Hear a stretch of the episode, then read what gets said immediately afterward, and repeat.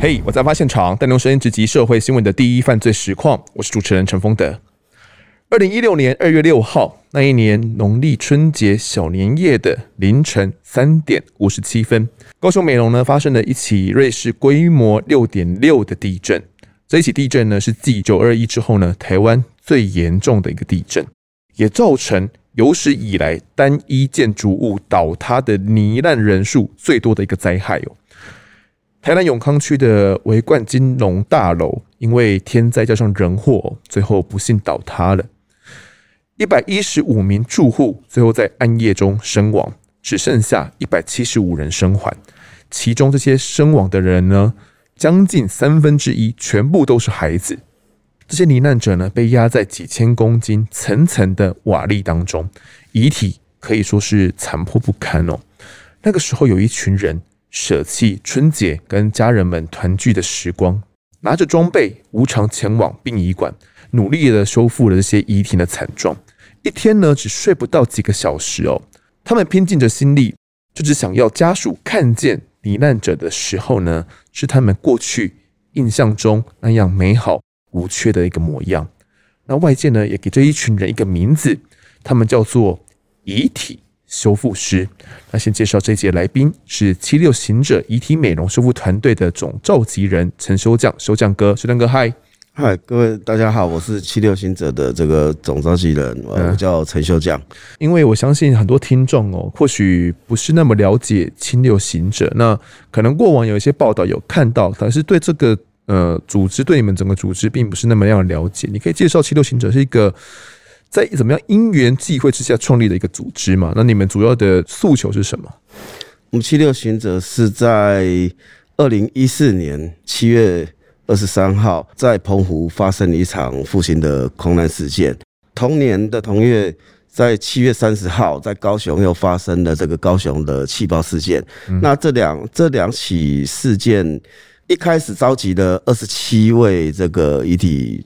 呃，处理的工作人员，嗯，那一同前往去服务这两起灾难事件。那这两个事件共同服务过的这个罹难人数的总和是七十六个人。嗯，那呃，这两起事件让我们这一群志同道合的伙伴。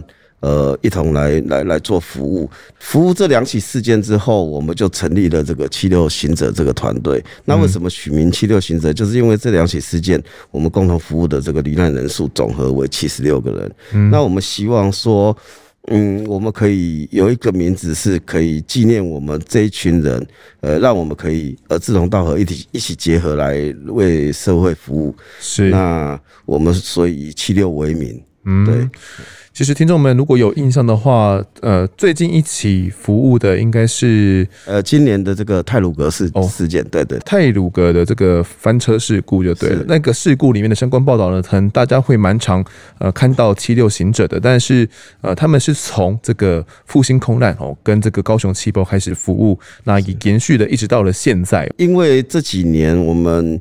大部分的这个这个成员，我们陆续有服务过呃蛮多起这个灾难的事件，这对我们来说也是一个经验的积累。嗯，那平常时候我们呃，当然除了灾难型的这个事件以外，我们还有像呃个案，像交通意外，嗯，那甚至或者是情杀啦、刑案的这这些案件，我们也都会帮忙。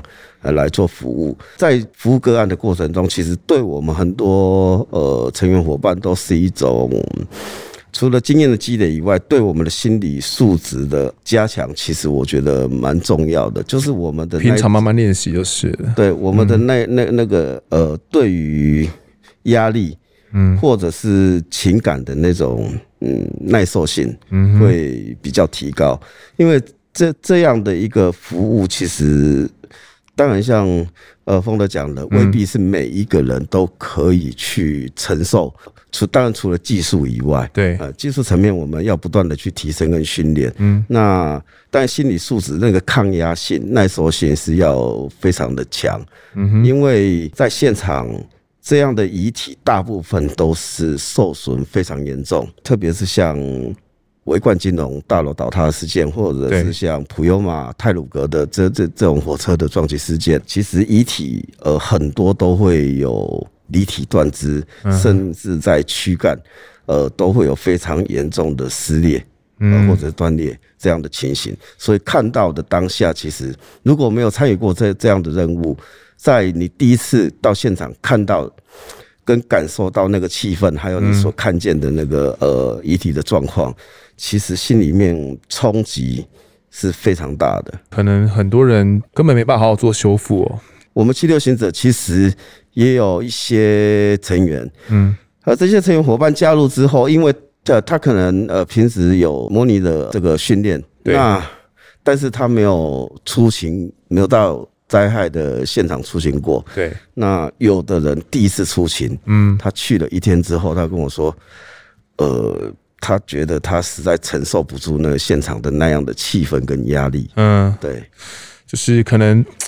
造成的内心压力还是太大，就是练习归练习啦，但是实际又是另外一个完全不同的感受了。只是我们平常练习就只能够尽量模拟而已。是，好，那在呃零二零六这个美浓的这个地震之后啊，在台南那边围观大楼倒塌了，非常的严重。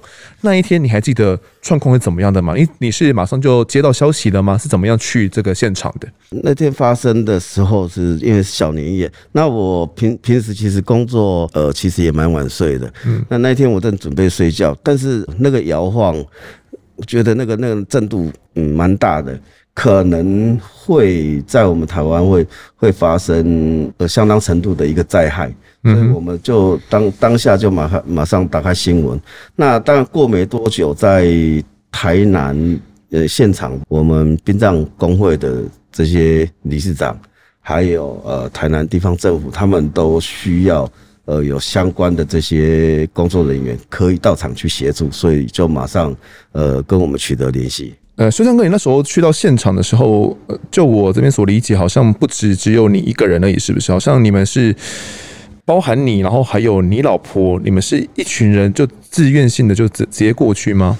呃，那天是凌晨发生的，嗯，那我们一直还是要等到早上。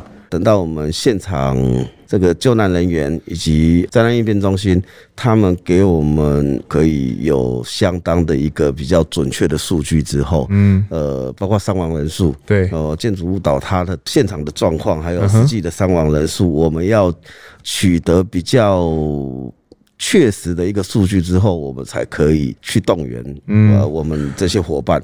我记得第一天，呃，二月六号那天到现场就有第一批，就大概有四五十个人。哇，那么多人！对，嗯，我记得第一天他。确实的，这个伤亡的数据还没有统整的很完整，因为就是失踪嘛，到底哪些人失踪可能没那么快哦。其实因为那那个时候刚好已经开始放年假了，嗯，那个住户他们只有掌握到住户的这个可能有名单，名单对，但是确实的伤亡人数到底。他们是在大楼里面，或者是已经返乡，嗯，要准备过年，还还不确定有多少人在在建筑物里面。对，所以还是要呃，我们等了大概一天，到二月七号的早上，准确的数据才慢慢的出来。嗯，对。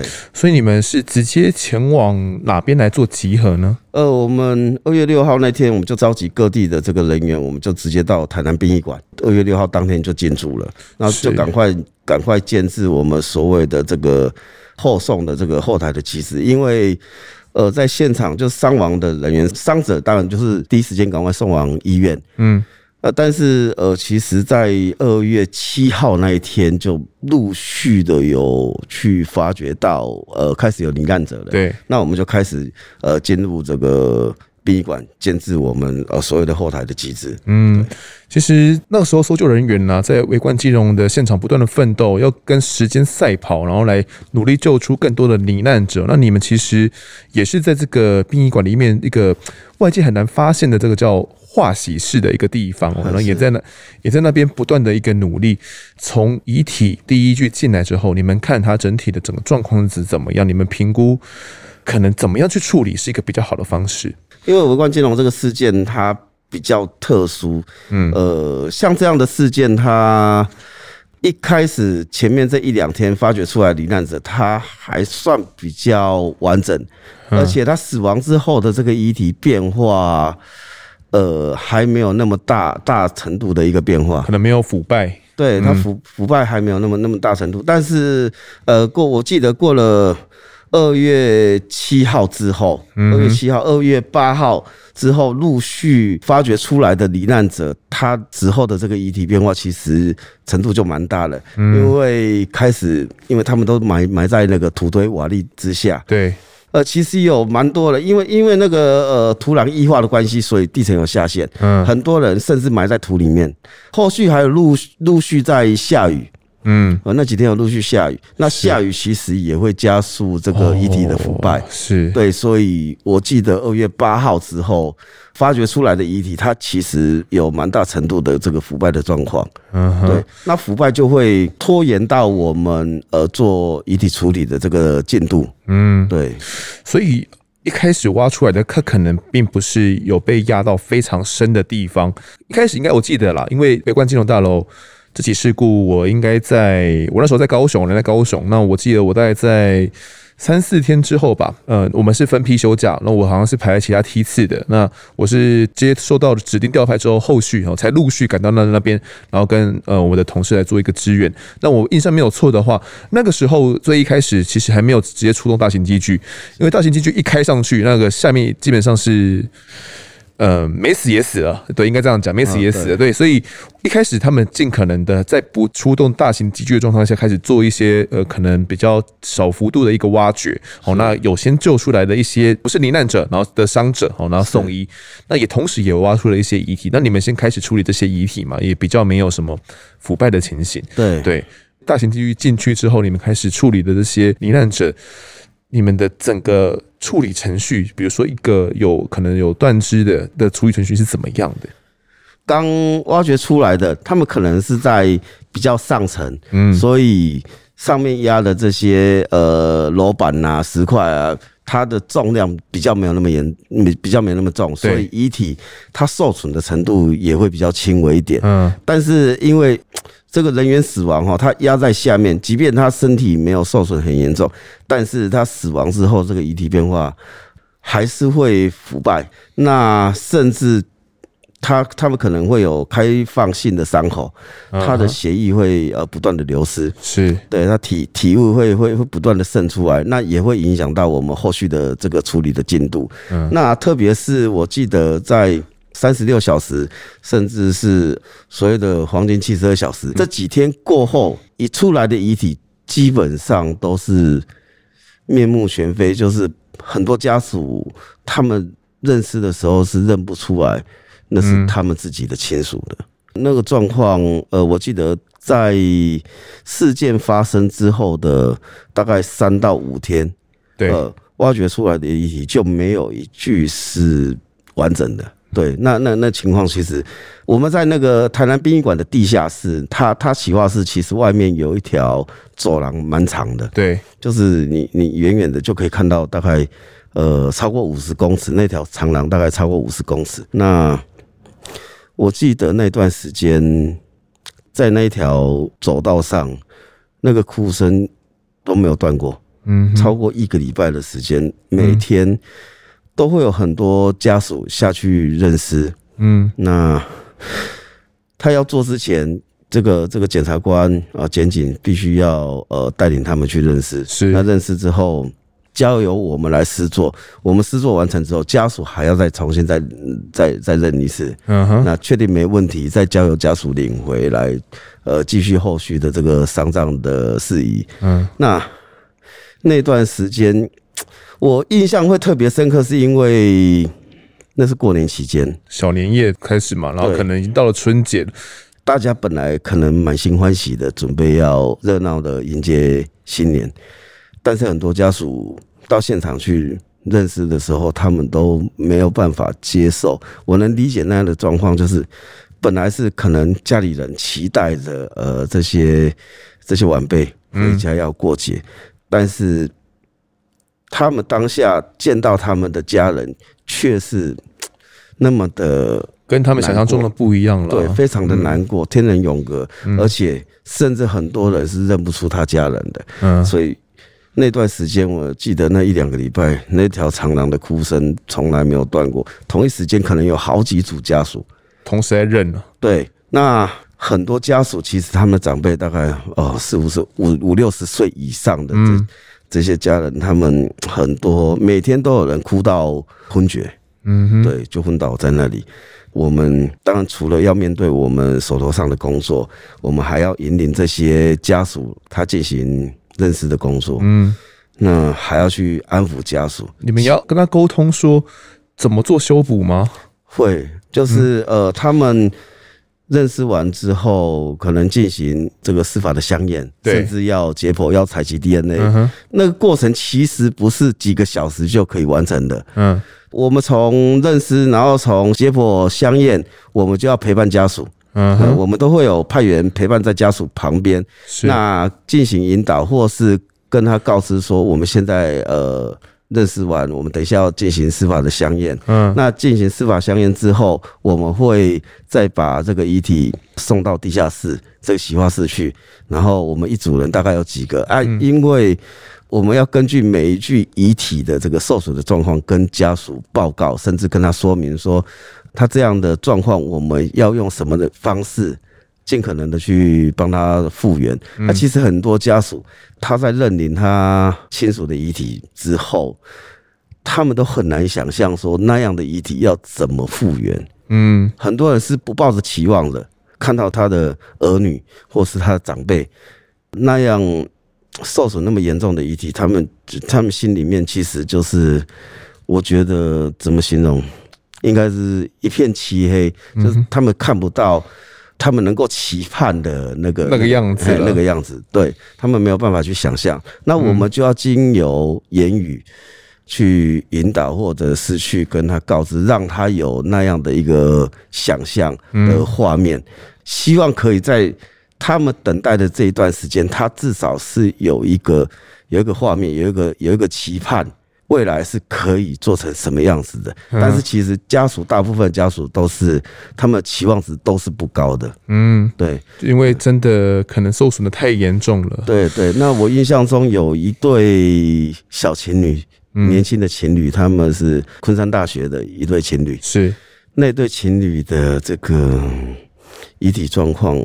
就是其实蛮严重，因为男大生倒塌的时候，应该是他他是趴在他的女朋友身上，嗯哼，要要保护他。对，在那些遗体呃挖掘出来的呃状况，我们看到他的遗体的情况，我们就可以去猜想他的死亡过程。嗯，我们可以去去想象，那去理解，蛮多都是大人在保护小孩，或者是先生男朋友保护着他的女朋友，那个状况。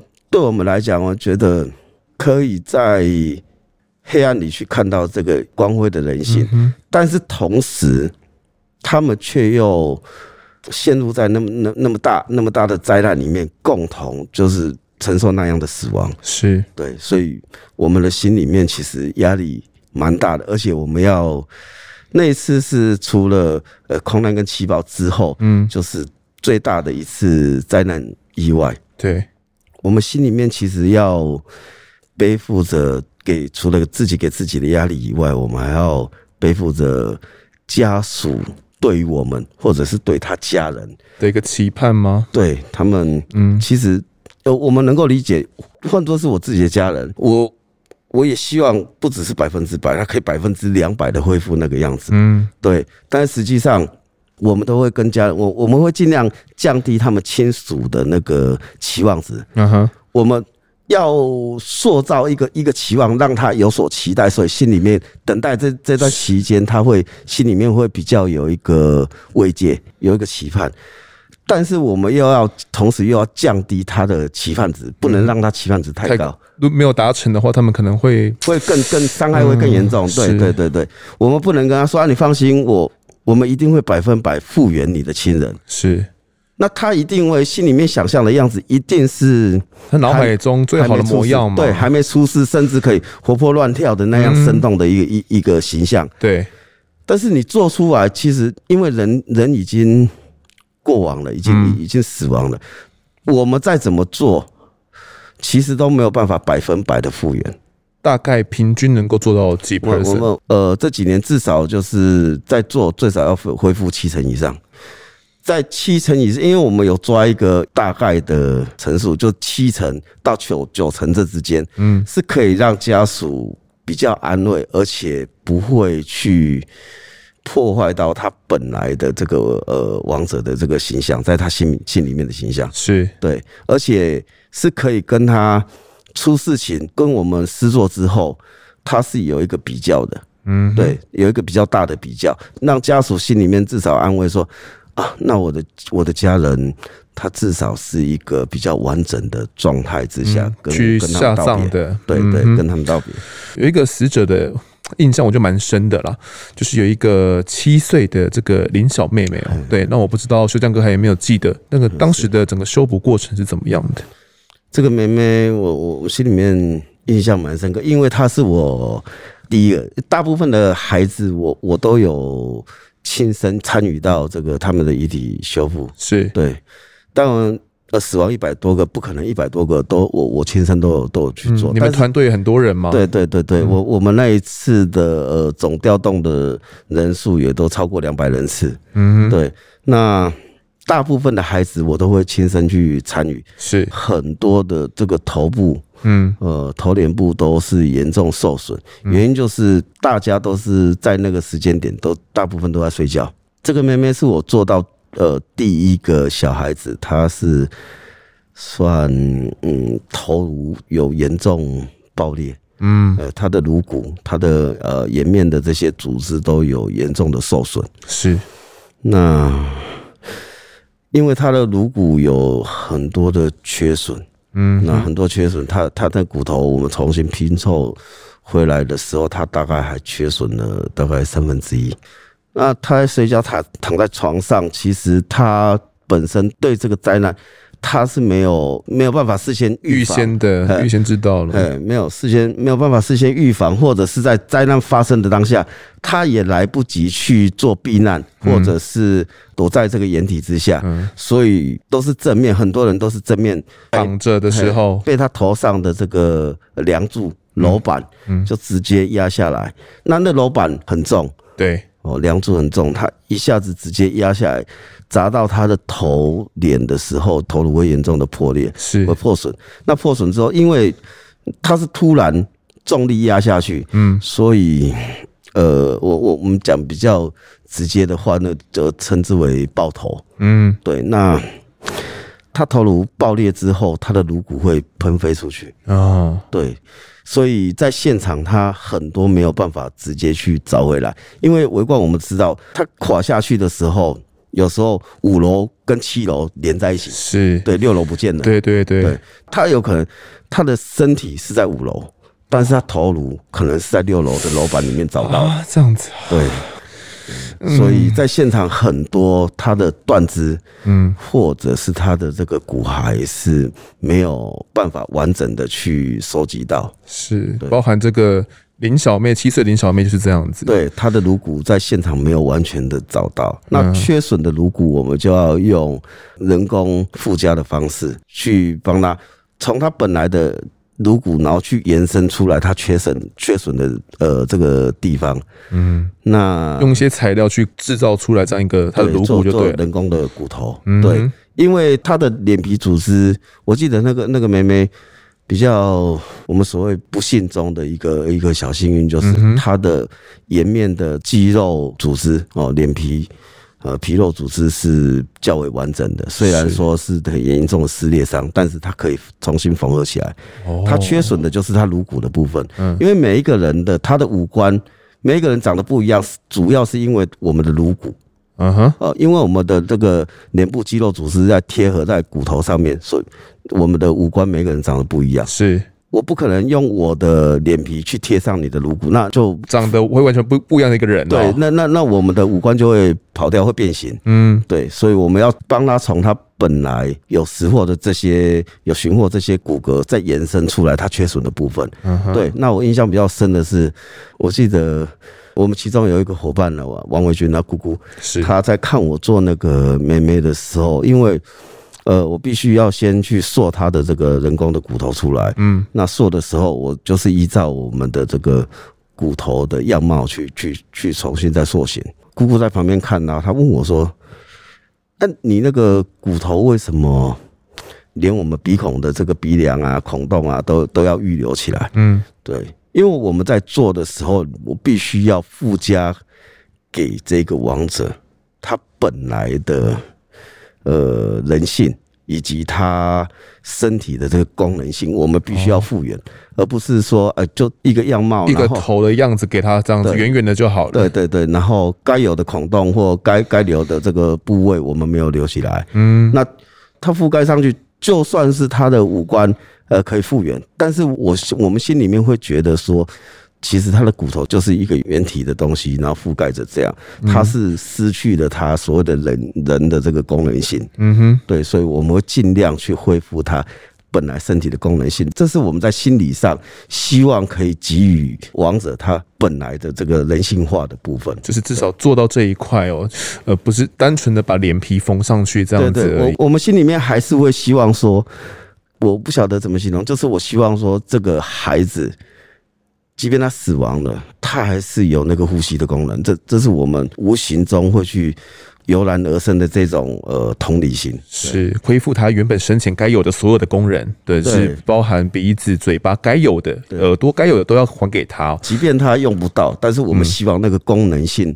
还是在的，是，就是林小妹她那时候爸爸妈妈被救出的时候，是以重伤躺在加护病房嘛？那他们后来有来过有过来吗？有有有，他们家人啊，包括他父母亲的兄弟姐妹，嗯呃，都有有有来看他。对对，我们做好之后都有来看他。然后庆幸的是，他们家里人呃，对于我们所施作的这个结果都很满意。是。呃庆幸我们是可以让这些家属在灾难之后心里面得到尽可能能让他们多一点的慰藉。嗯，你们像林小妹这样的一个案例，你们的修补过程有花费多少的人力跟花费多少时间？呃，基本上像这样的一个灾难型的事件，我们一组人最少都要六到八个。六到八个是修复一个遗体就对了，对对，对，一组一组一组人员，我们是比较像医院急诊室或者是开刀房组别的人员的这个配置就对了，配置对。有人主要是主力，那有些人是呃副手，帮忙传递物品、找东西这样子，或者是呃这个遗体发掘出来之后送到殡仪馆，往往身体上都会有很多的泥沙。树叶、树枝什么卡在身体上，是。对，因为在现场的时候，救难人员一搜寻到遗体，呃，确定他现场欧卡之后，就会呃直接抬出来，装装装装到尸袋里面。对，包括他身边他可能有遗留的一些个人物品，是。都会一起放到尸袋里面。嗯，其实从那瓦砾堆挖掘出来，每一个人身上都是非常的脏乱，所以到现场我们。一组人，比如说六个，可能会有两个，呃，是他们专责清理遗体，然后会有两个可能主刀的，是，呃，那另外两个他会在主刀的人员旁边做呃传递物品或者是帮忙缝合，嗯，呃的这个副手的角色，对，嗯、那一一组最少都大概有六个人，六到八个人，对对，对，那那像我们刚刚讲到，呃，林小妹的这个案件。他至少都要大概二十个小时以上的这个修复的时程，二十个小时哦。对，可是有一百多具遗体哎。呃，对，那哈那个时候人员调度，嗯，就是蛮吃力的。你们是有分呃不同的轮次，对对，然后大家从全台各地赶过来是吗？对，那特别那一次又是因为是过年期间，对。我在调度人员的时候，心里面还是要去评估我们这些成员他们的家庭背景。对，因为那时候是过年期间，没办法跟家人团聚。对，总不能说这这一段时间从二月六号、二月七号，然后一直到过年后，我们在那边待了两个礼拜。嗯，那不可能这两个礼拜这些人从头到尾都没有轮班，都一直待在这里，还是要去评估，让他们在过年期间至少可以轮班的回去跟家里人团聚，吃个年夜饭。是，哎，对，就算没有吃到年年夜饭，可能初一、初二，呃，让他们。轮流至少有一两天会去跟家里人呃聚一聚，不管是心情上的也好，又或者是这个过年过节要见到家人这个这方面也好，你们当你当时也做了蛮多考量，就对了。对，那个时候在修复那么多的罹难者的时候啊，尤其是有那么多的未成年的孩子，这些遗体修复师会不会修复到一半的时候，他们的呃心体就心理是没办法调试的。情绪，对情绪上面他们。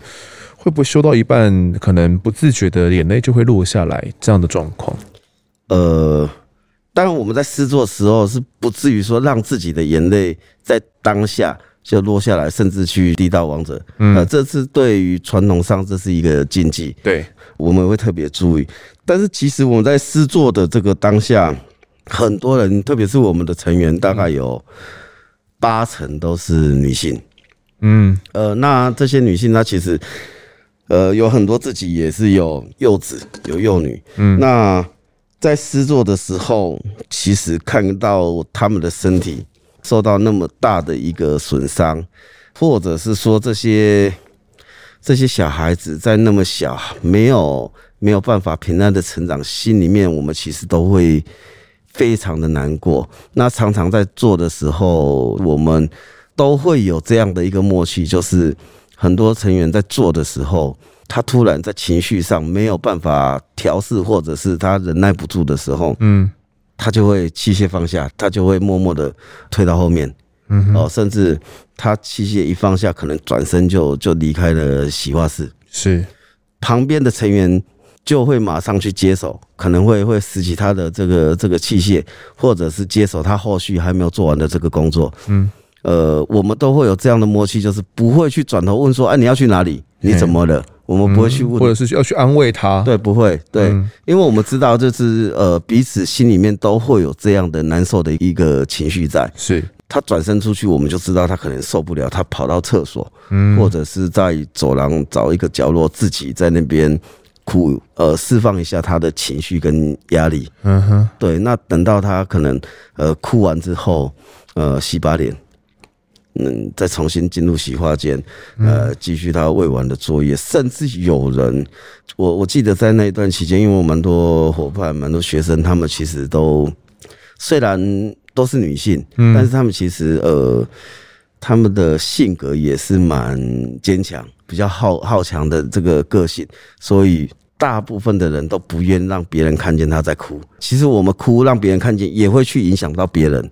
情绪会渲染、哦，对，同一组人，比如说六、嗯、六个八个，我一个哭了，旁边的跟着哭了，那整组人都没办法工作，对，嗯、整组人都就要放下他的器械，就一大群人，那一大群人哭跟一个人哭，嗯，他的时间不不一样哦，一大群人哭可能一哭就一个小时，哦，那一两个哭他可能。出去外面哭个十几二十分钟，洗把脸，他可以就回来了。对，调试一下他情绪又回来。嗯、那所以我们会尽量不要去影响到其他的组员，他会默默的退出去哭。那甚至有很多人，呃，女性，她甚至有做到刚好生理期，或者是她自己身体也她比较要强，但是她她身体其实已经承受不住，两三天没睡觉了，嗯，她承受不住。有的人就做一做，他甚至就昏倒的一个状态。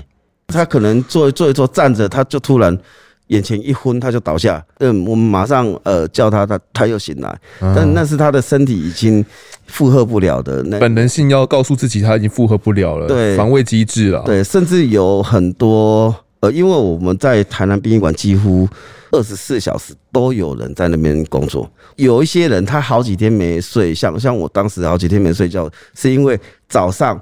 我要安排让其他的组员去做，比如说有小孩子或者是比较严重的遗体，对，我们就会把它留到晚上，其他的组员回可能回饭店或者是在在殡仪馆其他地方稍作休息的时候，嗯，那我要接续着的就是早上。我安排的比较比较严重，或者是小朋友的，嗯，呃，我就安排在晚上做。那其他的组员他早上有工作了，晚上他他还要再跟着我继续加班，是，所以我们会有一些人好几天没睡觉，就是因为这个原因。嗯，应该也是就是自己自愿性的想赶快把这些遗体给修复好。对，因为像你说有一百多个人，对，你们等于是也在跟时间赛跑，欸，哎，对对对。如果修得慢的话，会怎么样？因为遗体它每分每秒都在变化，包括腐败，对，特别是腐败的这个部分，是，或者是像啊遗体的自溶，遗体它会自己会会溶解自己，呃，是出尸水吗？对，这是一个比较特别的一个状况。我们我们所谓的不管是呃这个刑案的报道，或者是。刑案的调查常常会听到说有很多尸水，嗯嗯嗯，那尸水这个名词，它其实就是遗体自溶的一个一个状态，因为我们细胞里面会有一个酶，酶在你细胞破裂的时候，酶会释放出来，那它就会好像是去侵蚀我们其他的细胞，那我们细胞裂解之后，它就会产生很多的水分，嗯嗯，对，就会产生很多的尸水，腐败，包括这个遗体的自溶，这个部分会会让遗体加速它的变化。你们也更难修复了。对，特别是比如说腐败，它除了有气味，除了腐败的气味以外，它可能会有微生物，呃，可能会有很多的病菌。对，病菌以外，可能我们常常讲比较呃讲比较白的，就是会有虫。嗯，呃，那甚至它会有思虑，就是身体会变成绿色的，甚至会转变成黑色的，继续腐败就会变成黑色，这就会影响到我们。遗体处理的那个、那个、那个程序，对，那也会影响到结果。在现场，冷气都要开非常强，是对，那那冷气都很强。然后，呃，我们都要不断的就是不能停，呃，在施作的那个过程中不能不能停下来，中断下来。对，不能说啊，这一具同一具遗体，我们做了三五个小时之后，啊，先推回去冰，或者是先推到旁边，那我们做下一个。先做下一个。如果是不同时间用同样的材料。对，施作的话，它所呈现的效果会不一样哦，牵涉到技术面的东西。对对对对对对，那个那个遗体它的变化的过程中，会影响到我们施作的结果。那施作的结果，你影响越大，家属们越不乐见嘛。对，特别是还有那个那些腐败的气味，那其实那把它压到呃，你闻不到，其实要要用很多的，比如说药水，那化学的东西，其实我们是最不想去用的。我们尽可能在修复遗体修复，就是尽可能用它本来它属于它自己的组织骨骼，重新再去复原。呃，这个我们称之为遗体修复。如果说它少了，比如说断肢，嗯，呃，或者是它的器官，如果它缺损了，我们用人工的方式去塑形，或或去灌膜的方式重新。再赋予它，那个叫重建，因为就无中生有了。对，属于重建。对，嗯、那这样的人工赋予的，呃，或者是用化学药剂，不管是压制它的味道，或者是改变它的遗体状况，这是我们尽量不要去用到这样的技术或者是材料是最好的。嗯、对，能够用原本的他自己身体的部分是最好的。对，是属于他的。那家属也会比较、嗯、能够接受吗？对。就感觉自己呃亲属还是完整的。那段时间内，我好像大家几乎也不太有吃饭的时间，然后呃，可能随地外面的那个我们讲长廊嘛，原本是在摆这个些遗体的这些床位，可能倒着就直接睡了嘛。嗯，你那时候也是这样过来的。比较特殊的状况就是像，包括我有几个比较核心的干部，嗯，那其实。大概第三天之后，我们几乎都没有回到，没有回到我们休息的饭店去，甚至连洗澡都在殡仪馆。是，你像我，我记得印象比较深刻，就是我太太已经好几天没有洗澡洗头了。嗯，那到最后她受不了，因为也没时间让她回到饭店去了，饭店去去梳洗，跟黄论说要回去睡觉。嗯，对，连梳洗都没时间，所以她就因为那个那个殡仪馆的洗发室洗尸台会有拉帘。嗯哼。就像那个那个呃急诊室的拉帘这样一床一床的拉帘，拉帘中间就是洗尸台。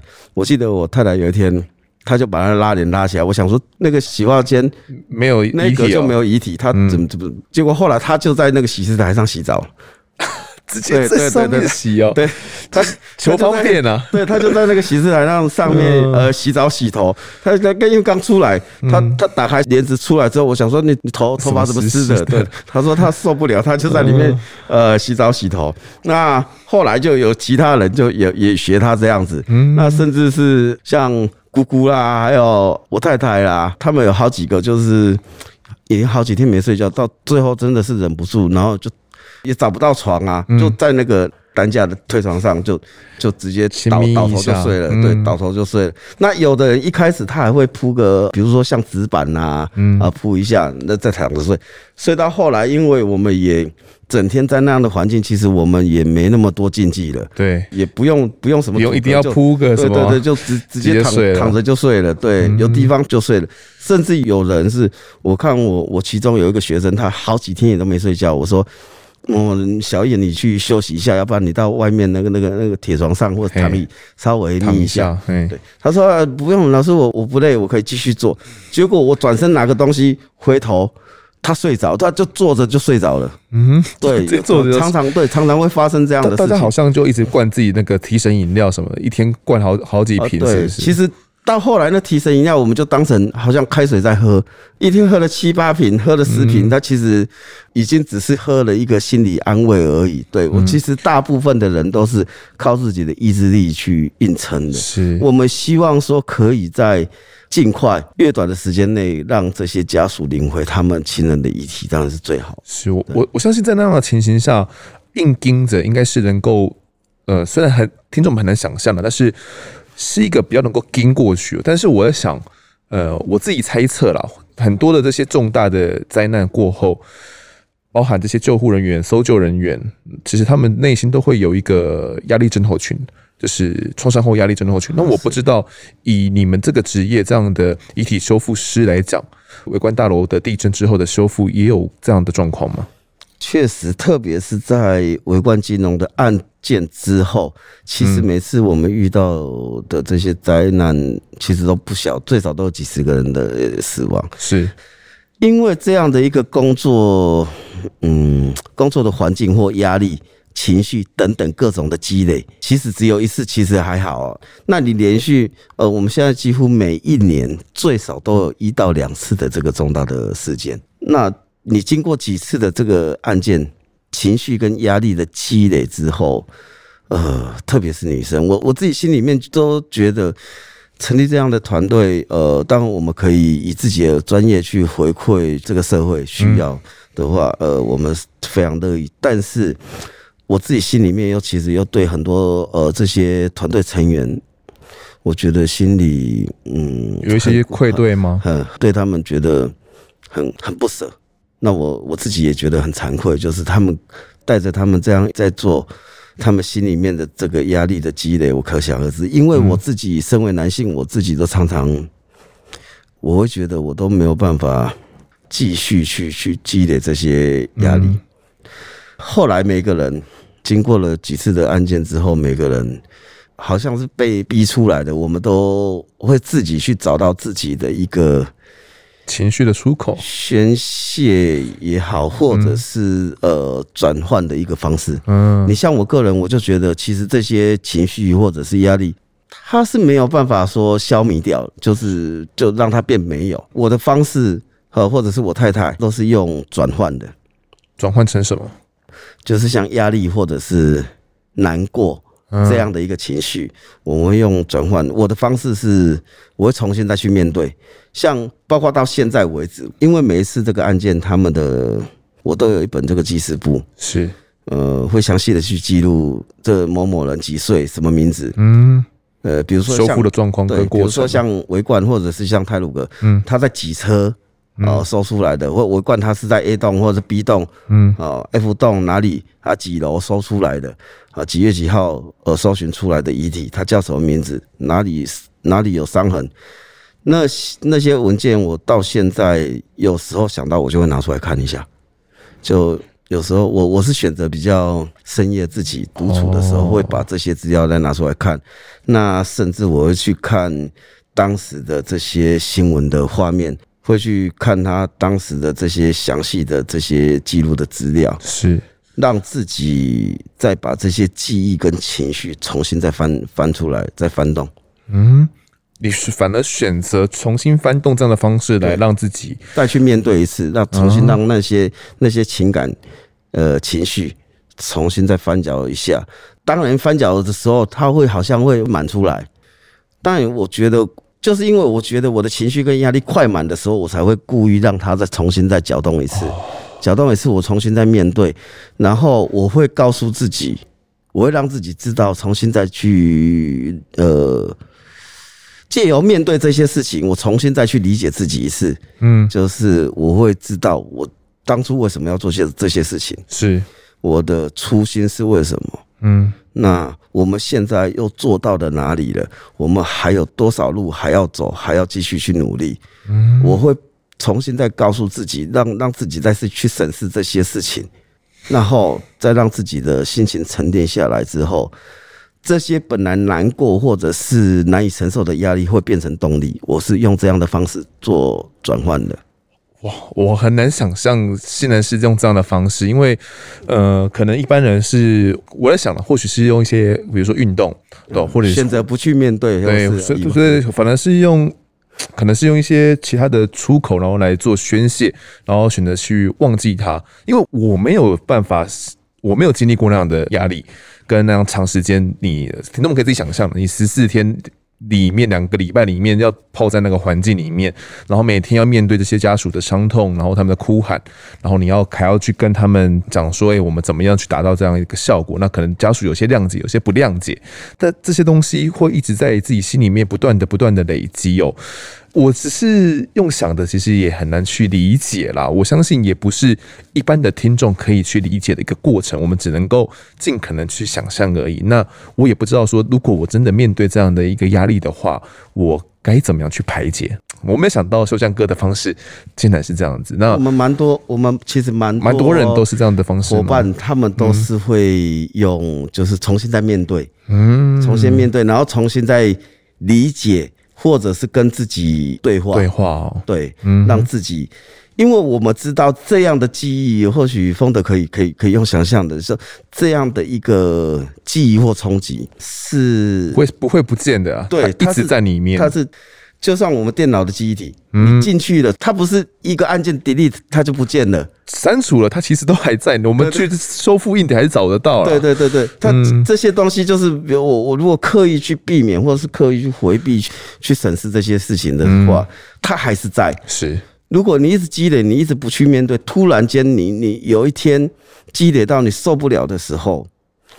他反而会把本来可能像你说的，你你把它按删除，但是它还在记忆体里面。对，万一这些在一次爆发出来的时候，那我们反而会承受不住。嗯，对，所以我们很多人，大部分人都会选择用不同的方式去重新的面对，或是在审视自己。那除了林小妹之外，你自己还没有很难忘的一个修复过程？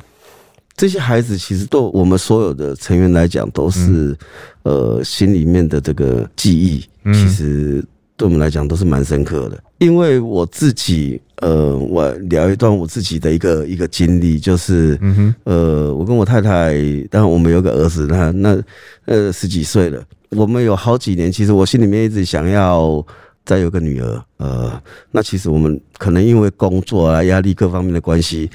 呃，那几年我们几乎好像是像不孕的那个那种状状况，就呃求女不成，那好几年的时间。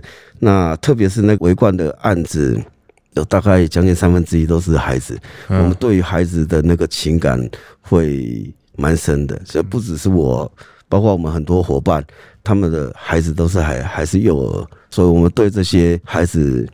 情感层面会比较深，会希望更投入更多更多的努力啊！当然，每一个我们都很努力。那特别这些小孩子，我们特别希望说，可以在在人性方面给予更多的一个关照。是对。那我像我我自己而言，我对这些孩子在做的时候，因为每一具遗体都必须经过我的那个呃检伤程序，所以每一具遗体他的名字啊，他叫什么名字，他哪里受伤，我都记录的要非常清楚，都会先经过您就对了。对对对，每一具遗体我都我都必须先看过。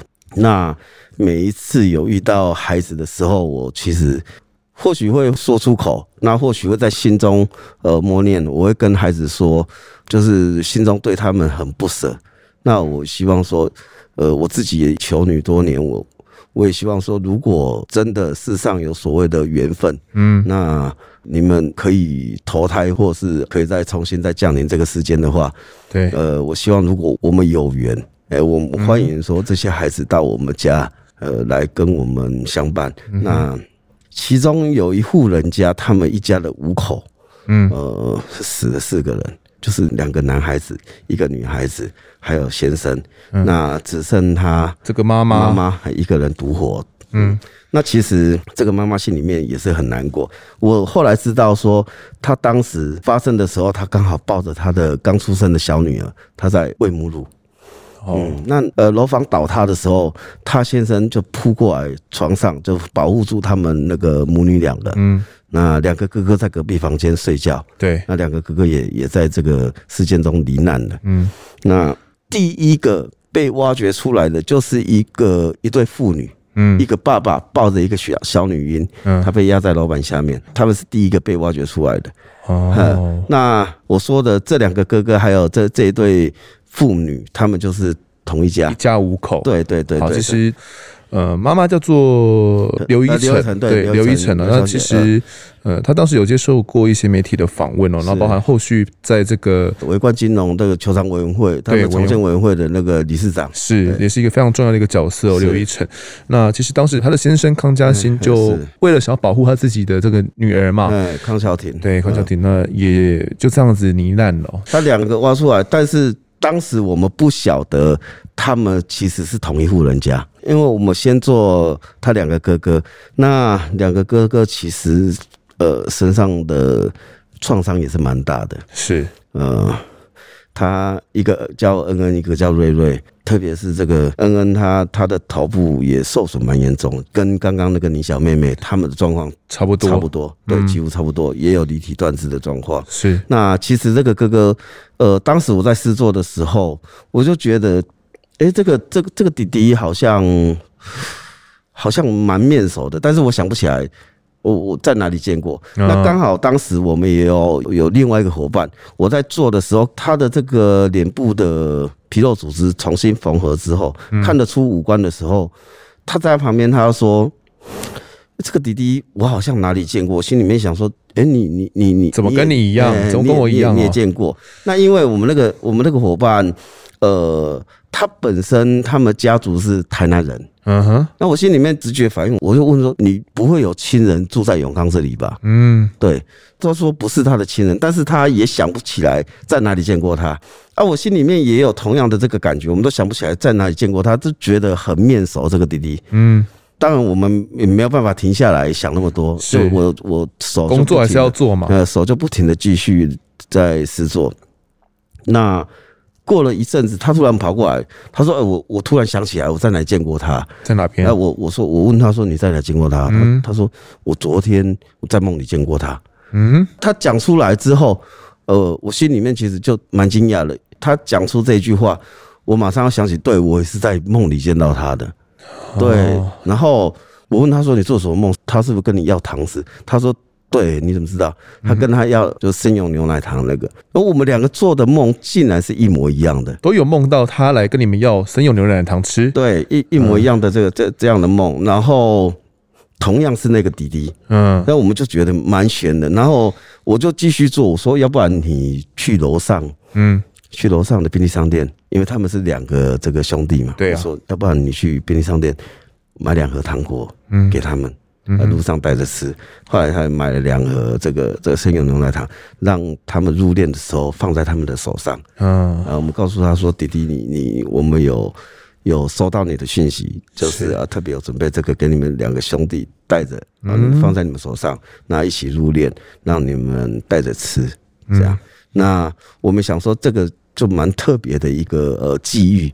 对，那两个同时去遇到，我见到刘一成的时候，嗯。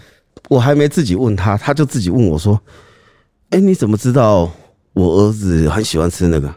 嗯，对，很喜欢吃那个牛奶。这时候已经入殓完了，对，已经过了几个月，因为那时候呃发射的时候是在二月嘛。对，那其实刘一成他四五月的时候，因为那时候他还在住院，他其实住了住住了好几个月才才出院。嗯，他开始身体恢复的时候，意识什么都恢复的时候，他就透过其他人跟我转达说，他想呃到彰化去找我们。他想跟我们呃亲自跟我们道谢，是。那我知道那时候他其实还在住院，我说没关系，那你把身体先养好，嗯嗯。那我过一段时间，你你身体好一点了，我们去台南，我们去看你，不要说你来拜访我们，就我们去看你，嗯呃。那我们到台南去的时候，已经是十月的事情了，八个月过去了。对，其实他心里面一直挂着这件事情，嗯，他也很疼这这两个弟弟，他一见到我。当然，除了跟我们道谢以外，他第一个问我的问题就是说：“你怎么知道我们家弟弟很喜欢吃牛奶糖？”嗯，然后我就告诉他这样的一个一一个梦境，是他当下他就相信，因为那确实是他他那个弟弟会讲的话。他说：“我相信那是我儿子。”亲自跟你们讲的，因为这就是他喜欢吃的东西，而且这也是他会讲的话。他会他会自己去跟人家说啊，他喜欢想要吃什么。嗯，对。那但是哥哥不会哦。哦。对，哥哥是比较比较避暑的一个 内敛一点。对对对对对。那那时候我就觉得，哎，蛮讶异的。一开始我们以为是巧合，对，可能梦到同样的梦嘛。他这样讲了之后，哎，反正是我自己就蛮讶异的。这是比较呃玄之又玄的一一个事情。这个事件之后，呃，二月发生之后，我们处理完了，回到呃，回到各自的工作岗位，回到生活之后，嗯，大概过了两个月，我太太发现她怀孕了，嗯哼，对，怀孕了之后，我心里面想说，哇，去帮忙这个微观镜头的倒塌，这个这个事件之后，搞不好这些孩子就或许是。天可能见，或者是真的是有缘分，而让我们有一个孩子，是也求女求了那么久。对对对，那过了几个月，当然去做产检的时候，我心里面一直希望说，当然最好是女儿。那做产检最后的结果确实是女儿。是那产检发现是女儿的时候，我太太跟我说，她回溯到她当时发现怀孕的时候，她也做了很蛮特别的梦。她做什么？就是梦到。跟我们要牛奶糖吃的那个弟弟啊，对，那他又回来了。怀孕初期的时候，嗯，那时候在怀疑自己可能怀孕的时候，他就做了那个梦。他先做了梦，才发现自己怀孕的。然后他一直到产检确定是女生之前，他都以为她怀孕的可能是那个。可能是弟弟，可能是男孩，对对对对对。嗯，到产检的时候发现是女孩，他才跟我说奇怪，怎么会是会是会是女孩子？对，他跟我说的那个梦境就是两个兄弟恩恩跟瑞瑞，然后两个手牵手，那那个弟弟是站在我我太太的旁边哦，哎，然后他有抬头跟他讲了什么话，但是因为梦境那些梦境里的话他忘记了，他只知道印象里他有跟他说话。嗯，后来两个兄弟就牵着手，然后走远再回头。跟我太太呃挥手道别，挥手拜拜就对了。对对对，那在这个梦的前一天，他做了一个梦，就是有一个小孩子的影子，黑影，他看不清楚呃容貌，一个小孩子撞到他的肚子，然后他就惊醒了。啊，第二天就梦到两个兄弟牵着手来跟他道别，来跟他道别。那所以他一直以为他他怀孕的可能是这两个兄弟其中一个。他跟我说的这个梦境，我因为他忘记他们两个是有一个妹妹的。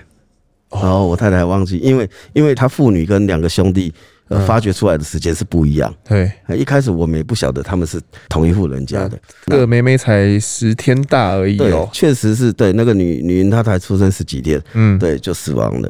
因为他们的遗体是算比较完整的，他爸爸把他保护的很好，对，遗体算比较完整，也才能让他老婆活下来嘛。对，所以那时候妹妹其实她没有做遗体的修复。嗯，对，因为他当时遗体还在医院里面，他没有送进殡仪馆。哦，所以我太太突然忘记他们有一个呃妹妹，嗯，那他跟我说有这个梦境之后，那产检的结果是女生，我才跟他说。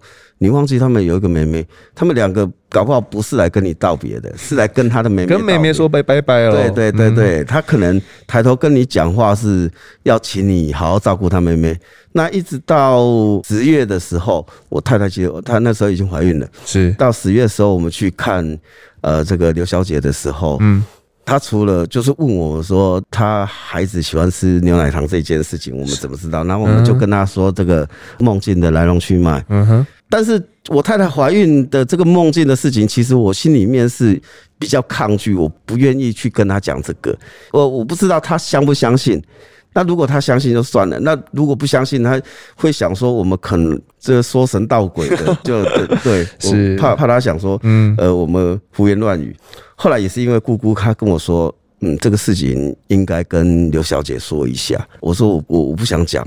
呃，姑姑说，如果跟她说，她愿意相信的话，其实对她来说，这是她心里面的，也是一个一个希望。嗯，就等于她的女儿又转世了。对对对对，嗯、那呃，我们去看她的时候，姑姑在旁边一直跟我说：“你跟她讲，跟我跟她讲。”啊，反而刘小姐她自己好奇心生出来，她说：“嗯，你到底要跟我讲什么？没关系，你跟我讲，就是。”发生这这样的事情之后，其实他他也没有什么是没办法承受的。我说不是不是坏消息。他说那什么？我说呃，我太太怀孕的事情，那也跟他说这些梦境。我跟刘小姐说，我不晓得你愿不愿意相信。我们夫妻还有我们一些伙伴，我们宁愿相信说这是妹妹，她可能或许跟我们有缘来投胎。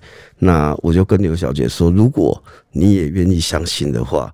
他上一辈子呃来不及长大，这辈子如果说他真的来到我们家，我们会代替你好好的呃让他平安的长大这样。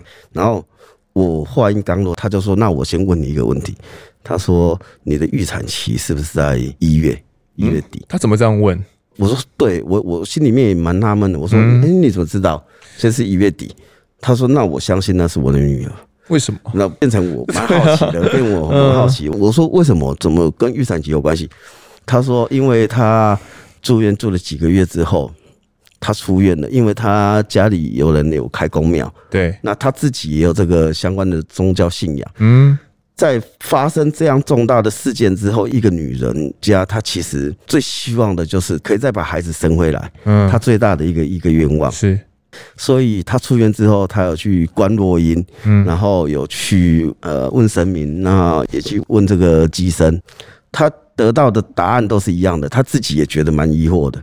他去观落阴，他也有找到他康先生，还有找到他他的丈夫，是。然后他说他跟他丈夫讲说，他这辈子在不在嫁，他其实无所谓，但是他希望，呃，他先生能够理解他，他希望把他三三个孩子生回来。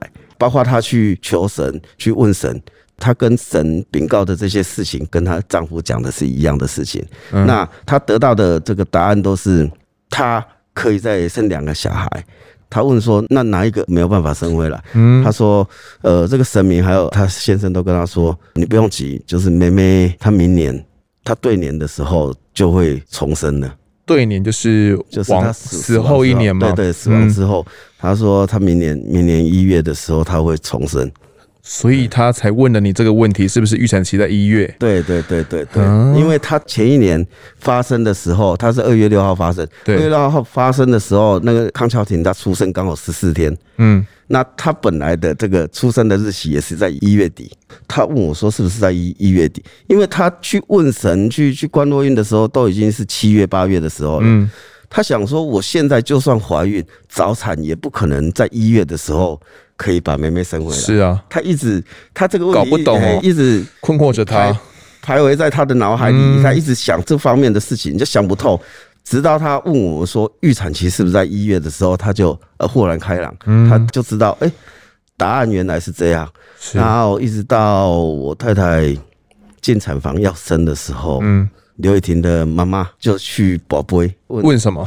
他问说，因为他们有四个灵位嘛，嗯，后来他怎么宝贝的时候问妹妹，哎，就问不到了，就宝贝都都没有没有回应就对了，就只有就只有两个哥哥还有他爸爸。是宝贝，嗯哼，他想说奇怪，怎么梅梅怎么不见？是跑去哪里玩？然后他继续宝贝，他就问他们三个说：“梅梅就是宝贝，是不是他去投胎了？”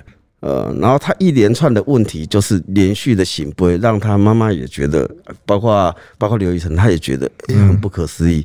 他就陆续问他说：“那梅梅是不是去投胎了？他投胎了人家是不是姓陈？他爸爸是不是叫陈修将？”啊，妈妈是不是呃洪世琴？是不是投胎到这个彰化的这一户人家？那他现在要出生，是不是在哪一所医院要出生呢？结果连续问的问题，连续都是行不。啊、uh-huh，他妈妈也觉得不可思议，所以包括刘一成，呃，包括刘一成的妈妈，啊，跟他爸爸，他们都愿意相信说这个孩子。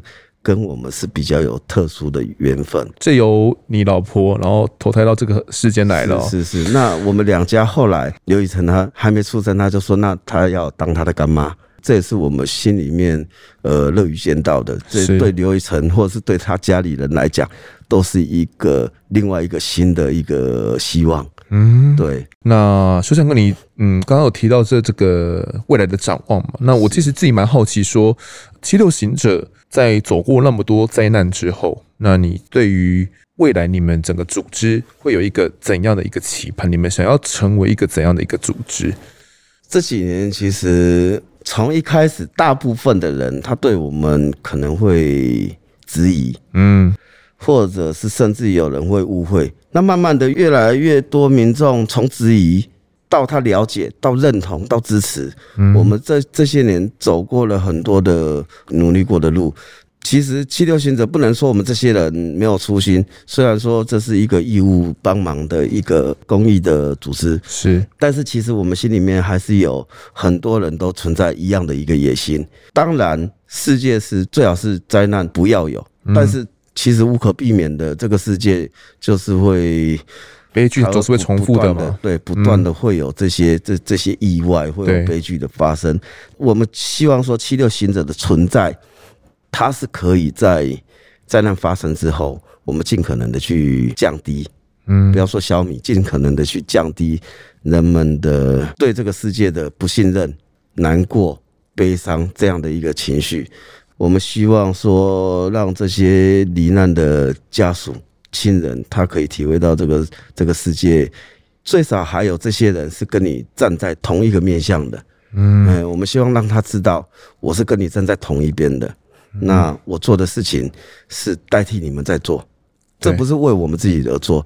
我们希望是可以可以替这些罹难者，因为这是我们的专业。嗯，这样的专业不是。是刚好我们会，当然不是所有人都能做。对，但是这样的专业刚好我们会，那我们可以代替这些罹难者家属来尽他们的一份心力。我们的一个野心就是希望七六行者这个团体它可以稳定，在不管是技术或者是在这个资源的层面，嗯哼，呃，我们是希望可以稳定的去成长。包括我们现在人数，我们都会有会有一个管控，包括这个心理素质，嗯，我们希望可以慢慢然后稳定的成长。或许很多朋友知道，我们七六行者的制服是一套黑色的刷手服，当初在设计的时候，就像好像是 NASA 的那个那那个服饰，下面是魔鬼毡，它可以替换的。是我们最终的希望是换成联合国的会旗，嗯，对。那我们希望，呃，七六行者它可以走出世界。不只是在台湾，它可以帮助在这个世界上。因为就我所知，像我们七六行者目前，不管是在台湾或者是国外，它是最大的一个灾难遗体修复的组织吗？对，后续遗体处理的这样的一个一个公共组织。那我们希望说，可以由台湾开始。这几年我们在东南亚各地，包括新加坡、马来西亚、大陆、香港、澳门等等的，都有我们的种子成员。那我们希望从台湾开始。放射性的向这个世界去扩张，那可以帮助到任何一个角落的人。我们也希望说，让人家知道这群人是来自的，来自于台湾。对对，那我们从台湾开始，但是我们希望。这个团队是可以走到世界，甚至可以参与到联合国的这个人道救援的组织里面。嗯，那这是我们一个非常大的野心。但是在在我的手上，或者是在我们呃初期这一代或二代的这这些伙伴干部手上，未必可以走到那一步。嗯，但是我们脚步还是要跨出去。对对，不管是到哪一代的手上可以走到那一步，我们都希望可以坚持不懈的，大家共同努力的朝。这个方向去努力的迈进，嗯，对，就是我们从台湾开始生根哦，那开始展望，但我们的终极目标不只是在台湾而已啦，也是希望可能世界如果有发生这些不幸的意外的时候，哦，不管是我们从台湾出发，哦，然后或者是其他国家我们的成呃组织的成员，对对对，也可以参与到这些的救援。我们或许我们可以用一些呃技术上的传承，让他们知道说遗体修复该用怎样的一个技术，然后怎么样用我们类似这种开刀房的方式，然后进去里面一个团队里面用很快速的方式把遗体给修复完哦。那透过这样技术的传承，我相信呃我。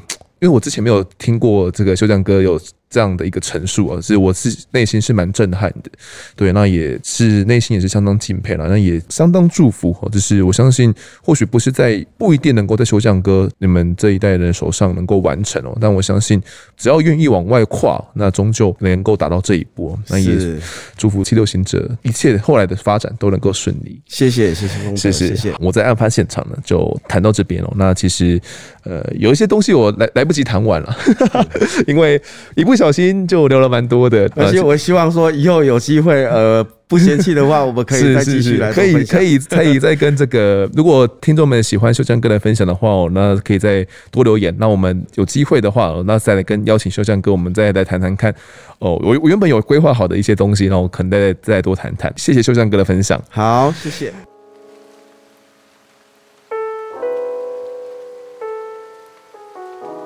接下来进到听众时间，首先是干爸干妈们的抖内，第一位是婷妮妮，她说：“继续加油，靠近犯罪现场，静看人间百态，依然选择善良，请持续传递正念。”好的，我我觉得传递一个正念，就是正能量的这个观念哦，我觉得是蛮重要的一件事情，因为真的。有太多负面的能量了啦，这传递正念真的是我们案发的一个重责大任。好，下一个 K E I 二零二一啊，斗内说，感谢各位带来这么好的 Podcast，可以想象各位要把节目做得这么丰富，一定还非常辛苦，希望能够持续更新，每周都很期待。我觉得整个团队就是每个人都功不可没，从前期的这个联系啦，到后面啦，就是脚本的呃反刚的撰写啦，到拍呃我们要录音的时候的各个呃协助我们的这个人员哦，到后置的这个剪辑部分，其实真的非常多人帮忙哦。要联系人的时候，其实也都有些是透过同事才有办法联系得上，我说并不是那么容易哦。谢谢我我们的整个伙伴的整个团队的一个努力哟，那我们会继续努力更新。感谢你。接下来来到听众的鬼月投稿案发故事。今天呢，要投稿的是阴静哦，这个静我就称他为静好了啦。阴静，我们先做到人物介绍。恐怖情人呢，叫做米鱼哦，米鱼呢是他的这个第二任男友。那还有一个凶狠姐，就是这个静的表姐啦。另外呢，还有一个协助他的这个 A 先生以及这个网友 P 先生。网友 P 先生呢，已经是这个静的前男友了，所以这个静目前还有另外一个男友。那今天静是因为要投稿，是因为呢，他听到了一些恐怖情人我们过往讲述过的一些案件哦，他觉得非常有感触哦，所以他选择要来投稿。事情发生已经有十年多了，所以有些部分他记不太清楚，他只能描述他还记得的部分。故事的开始呢，他跟恐怖情人这个米鱼是在某个论坛上面认识的，后来呢，他们有见面，也维持朋友关系很长的时间，所以有段时间呢，他们没有再联络，但他忘记是怎么样再联络上的。总之呢，那一年他二十四五岁左右，两个人都单身，因为米鱼的初恋女朋友已经离世了，所以米鱼非常难过，两个人呢，因此有一些更紧密的一些联络。也就在那个时候呢，他对米鱼产生了一些情愫，双方也开始了交往。后来呢，他生日了，我们的主角进生日了。米鱼在 MSN 哦，MSN 如果不知道什么话，大家去查一下，这可能是比较年轻的听众。MSN 上面说要送他生日礼物，那需要这个静的地址，方便宅配过去。于是呢，静就这样把自己家里的地址给出去的。哦，当时他没有想很多，然而呢，不知道是什么原因哦。礼物呢，变成是米鱼在他们两个人见面的时候亲自拿给他。那礼物呢，是一只泰迪熊，包含这个寄送的箱子。但是诶，他怎么没有按照原本所说的寄过来呢？原本以为他跟米鱼两个人会这样好好的，但是静发觉他错了。交往时间越久，出现越多让他害怕的事情哦。例如在性爱方面，他出现一些比较变态的行为，会不尊重静的意愿，只要他想要，静就必须配合。还有比如说不戴套、拍性爱照、强迫性交、拍裸照这些事情，于是静变得非常的害怕。而且敏瑜呢都会用这个说辞哦，他都说，呃，我一切都是为了你，我想要给你更好的环境等等这些话，告诉这个静说有对他多好，那为什么呢？要跟他吵架呢？为什么不能体谅他呢？于是呢，静觉得越来越不对，因为这个敏瑜说的完全不是为他好，也没有在尊重这个静哦。他们两个人开始有了越来越多的争吵，感情也越来越差。不久后，他们两个人选择分手。当时呢，他的工作地点在东湖。某一天下班很晚的时候，没有捷运，他请一位网友 P 哦，也就是这个他后来的前男友，他就请网友 P 来送他回家。因为他当时觉得说，诶，已经有点晚了，哦那他没办法请家人接送，也不想搭小黄，所以就请了网友 P。他知道这样做有点风险。后来呢，网友 P 也平安的把他送回家了。敏瑜知道这件事情之后呢，对静发火，而且用非常难听的话对他说：“为什么要让别的男人送她回家？为什么不打给我？凭什么让其他男人送你回家？”等等的话。静也跟他解释啊，因为想说你比较累呀、啊，不要这样麻烦你等等的。双方呢又不断的爆发了争吵、咆哮。于是呢，静提出了分手。敏瑜听到之后震惊了一下，愤怒的说：“分手就分手啊！”他以为事情就这样结束了。没想到这才是噩梦的开始哦。分手了几天呢，一开始很安静，那静也慢慢的整理心情，让自己专注在工作中。他也跟身旁的朋友说自己分手了。他也慢慢的跟这个网友 P 啊变得比较常聊天，偶尔休假呢就会一起吃个饭。一个半月后，他跟网友 P 也在一起了。他很开心的在脸书上公布了这个他的新恋情。没有想到，敏瑜看到之后，开始不断的传来跟讯息来质问他，只是跟他道歉，拜托呢静可以回来。但静觉得都分手了，他是不可能再去复合的。恐怖的来了，敏瑜呢开始查他这个新男朋友的身份，长什么样子。静觉得这样不对劲哦，他必须要阻止，所以他答应了敏瑜要见一次面。除了听他说看看他要陈述的内容之外呢，还要请他不要再调查他的现任男友，他们两个人之间已经没有关系了。不见面还好，一见面又是一轮的争吵。敏瑜跟他说，只要呢是这个现任男友网友批的话呢都不可以，他不允许呢静被抢走。当下其实静有点理智线断裂哦，就是他看着租屋处的小阳台，一度呢想要往下跳来轻生。好险哦，他没有做出错误的决定。他已经忘记怎么回到家了，也忘记后面到底吵了什么。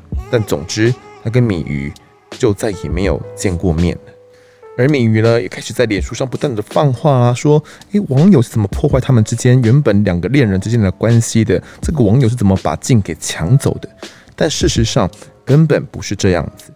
后来呢，他跟 A 先生说这件事情，那 A 先生呢也帮他非常多，还陪进去报警哦。在报警的过程呢，却不是那么顺利哦。警察说，因为这个他没有做出实质的举动，你也只能备案。那备案可能也没有用，因为对这个恐怖情的敏瑜呢起不了任何的效用。听完这些话呢，静只能选择离开，回到他家。A 先生提醒他，对话先留着，那你先把他的赖给封锁。那在脸书上公开说你已经报警了，还交代他说最近出入呢要小心一点。另外再开一个脸书账号，先把这个敏瑜给封锁之后再使用。那静呢也遵照了这个 A 先生的指示，确实呢跟敏瑜因此就这样断了联系。但故事还没有完。过了半年多，某一天静下班回家的时候，他的妈妈跟他说有黑猫宅急便送东西给他。他觉得很奇怪哦，因为他买东西都是用便利商店的这些货到付款了，不用宅配的。但他看了一下寄送的地址，是从桃园八德寄过来的，也就是当时米鱼的租屋处。他觉得哇，完蛋了，该不会又要重演了吧？他还问妈妈说：“诶，你有付款吗？”他担心是诈骗。妈妈说没有，所以确定不是货到付款，他更确定寄来的人呢就是米鱼了。他把包裹拆开来看，他看里面有一些福威轩的饼干啊，还有赖的熊大兔子的这些折叠伞哦，全部都是全新的。他动都没有动，就把它放回去包裹里面包回去。上网查之后呢，就直接完成退货手续。但没有想到，大概隔了半个多月吧，又有宅配说又有收到包裹了，而且寄来的位置呢，同样是从桃园八德所寄过来的，但寄件人跟收件人写的都是静的名字。他当下呢，就请司机直接退货。过了大概一年吧，他的凶狠姐哦，表姐就上台北玩。凶狠姐呢，其实之前就有听静讲过他的这个恐怖情人米鱼的事情。凶狠姐上来台北玩的时候，就把静拉到旁边，跟他说：“哎、你知道你那个白目的前男友有私讯给我，说要找你，还发你的不雅照给我，说想要挽回。”这个凶狠姐呢，当下就把这个米鱼给凶了一顿，告诉他说：“不准再找我妹，敢再找她或碰她一根汗毛，还是让我知道你把这些照片给散播出去的话，就让你好看。”见听到不雅照，他的整个背脊都发凉了。敏瑜竟然把他的不雅照发给这个凶狠姐。凶狠姐说，敏瑜呢，后来当下就把他的照片呢给全部删除了，因为那样东西不能够留下来。事后回来看哦，他跟敏瑜才交往大概半年的时间，但分手后呢，事情从开始到结束总共花了两年，内心伤口到现在还是会隐隐作痛。都过了这么久，有时候看到很像是敏瑜会开的一个车款，偷去看看这个车牌是不是跟米鱼是同样的号码。走在路上呢，也会更容易去观察周遭的人们，想说，哎，米鱼会不会出现在人群当中？看到跟米鱼长得很像的人，都会不由自主的害怕，想要离开现场。有时候还会想到，然后来刷洗自己的身体，觉得自己很脏。心灵的影响太多太多了，一时间也不知道该怎么说清楚。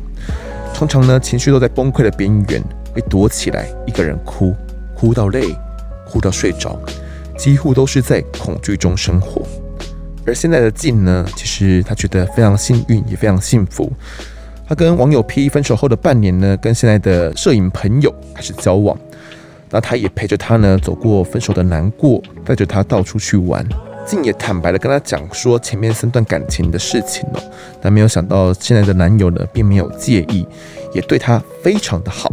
他也跟他说，哦，那都是过去的，他不会像他们那些过去那些前男友一样这样子对待静哦。而他也真的做到了。静说他现在非常的幸福。好，静分享的这个故事呢就到这边。我觉得非常谢谢这个静的分享，因为我觉得这是一个蛮重要的经历分享。因为其实这些前阵子我也看过蛮多散布这些不雅照威胁说要复合的新闻出现过，其实这类事情呢一直都层出不穷，女听众要学会保护自己哦，我觉得是一个蛮重要的事情，因为可能在。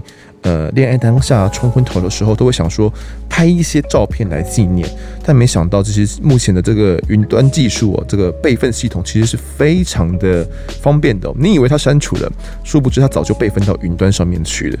加上这个米鱼的种种行径哦，真的会让人非常害怕。如果进驻的只是租屋处的话，还好解决哦。但这个米鱼呢，知道的是进的真实的住处，那这样的骚扰会让人连回家都会害怕。好险呢，最后有凶狠姐的帮忙，也很开心哦。这个进最后有找到新的男友，也祝福你们可以持续的幸福下去。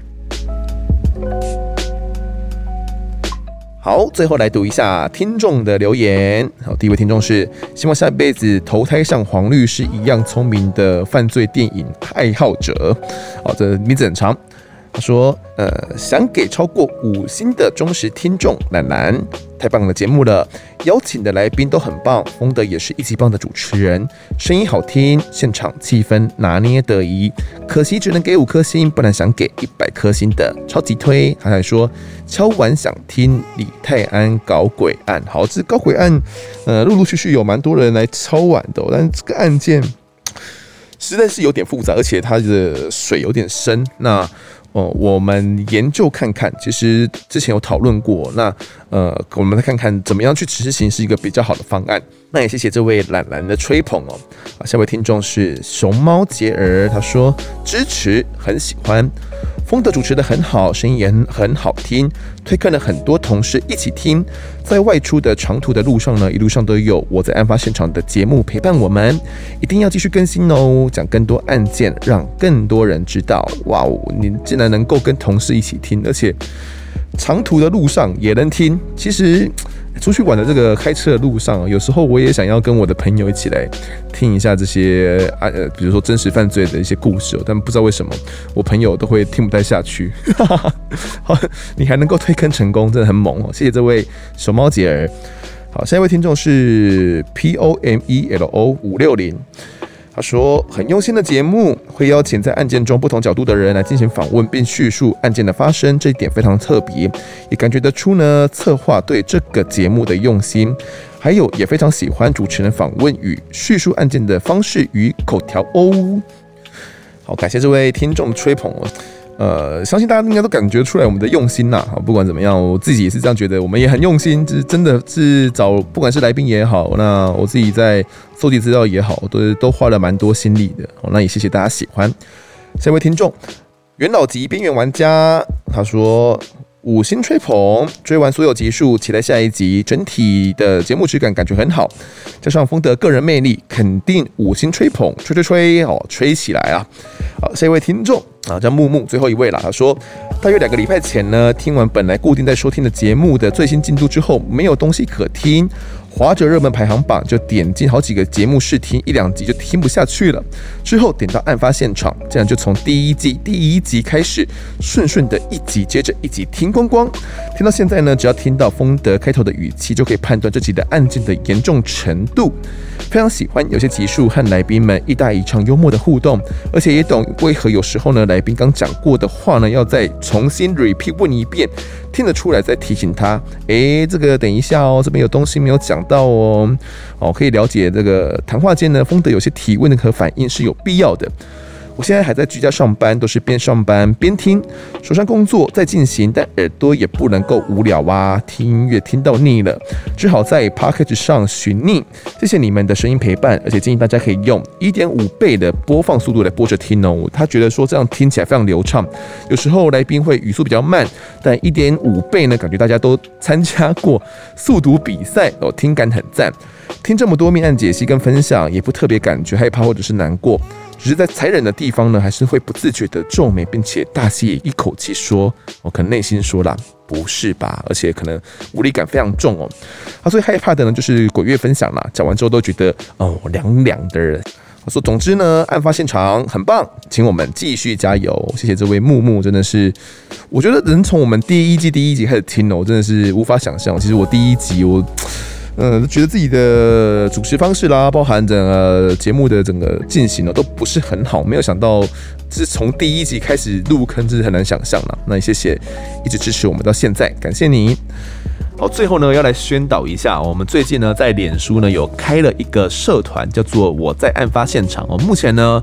呃，我们节目有三个平台哦，一个是 IG 上面的，Instagram 上面的，好，那一个是脸书的粉丝团，那另外呢还开了一个脸书的社团，就是我在案发现场。那呃，社团跟粉丝团跟 Instagram 最大的区别在于说，社团里面呢，案件结束后呢，就是更新之后，如果我有一些相关的资料呢，我可能可以在上面跟大家直接分享哦，就不然用。呃，IG 或者是连我们的粉丝团直接分享，其实并不是那么方便哦，也并不是那么好来讨论。所以社团有一部分是利于分享，然后利于听众跟听众们们之间，或者是听众们跟主持人我或者跟 Q 妈之间的这个讨论哦。再来呢，这个社团里面呢有一个匿名的发文功能，那我们希望说，如果之后呢你想分享一些自己的经历，哦，可以直接。到这个社团里面去，那利用这个匿名的发文功能呢，就可以告诉我，或者是跟听众们一起分享这方面你可能听完某个案子之后有一些自己的相关经历。如果你不想被大家知道你是谁的话，那除此之外呢，这边呢也可以方便各位听众来敲碗哦。就是如果是在这个 IG 里面留言啊，有时候呃我可能不一定会。通常呢，在过往，我会把这些东西呢记录下来，留在我自己的 Evernote 的笔记里面。我会我会有一个笔记叫做呃案发现场的发想，就是我会把这些听众们的投稿呢都记录在里面，然后然后可能在呃缺题目或者是适当的时机呢就来看看哦，哪些比较容易来执行，或者是哪些东西呢？呃，可以来做一个呃之后的策划。那有时候呢，真的像我之前的经历，就是有时候真的是回复了之后，当下没有直接贴到我的笔记本的话，我就会容易忘记哦。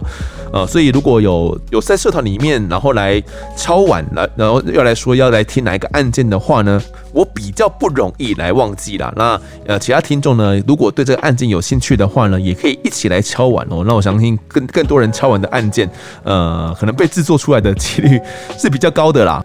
当然也要看这个执行的难易程度跟到底有没有办法找得到相关的人士哦。啊，总之呢，那如果大家对案发现场是你们你们是铁粉的话，就是可以到脸书的社团搜寻我在案发现场哦，啊，来赶快来加入。最后最后最后还是要来这个宣导一下哦，就是 Apple Park 上面啊，上面的留言，其实不管你过往有没有曾经留过言哦，就是我们的，我一直觉得我们的留言数好像是比平均我们同排名的来讲是少非常非常非常多的哦，所以呃，不管你们有没有以前留过言，或者是呃以前留过，现在想跟我说些什么，或者是听的哪一集有特殊想法，都是可以重复留言的哦。就是 Apple Podcast 是一个可以重复留言的一个功能哦，所以呃，希望大家可以踊跃留言。并且呢，如果你是 iPhone 的用户的话，你是 iOS 系统的，请大家一定要帮帮忙，好不好？直接到里面给我们评下五颗星，没有留言也没关系，评下五颗星就对了，好不好？然后推坑推起来，案发现场，我们再见。